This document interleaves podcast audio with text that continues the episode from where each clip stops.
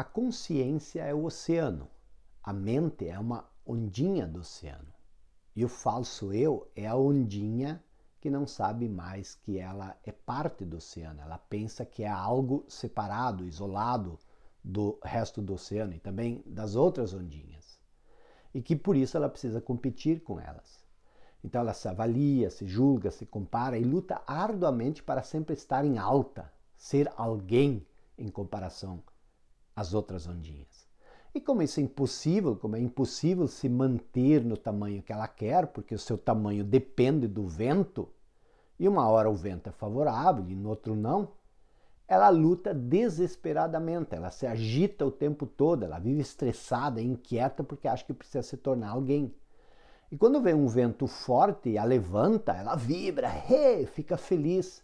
Mas logo o vento para e a euforia passa e a agitação, o estresse, a inquietação retorna.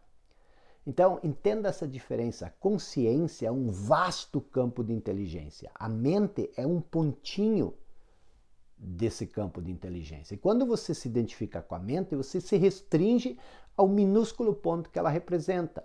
Quando você se conecta com a consciência, a mente, como a onda do mar, se torna uma extensão desse vasto campo de inteligência. E essa é a magia, esse é o encantamento da vida.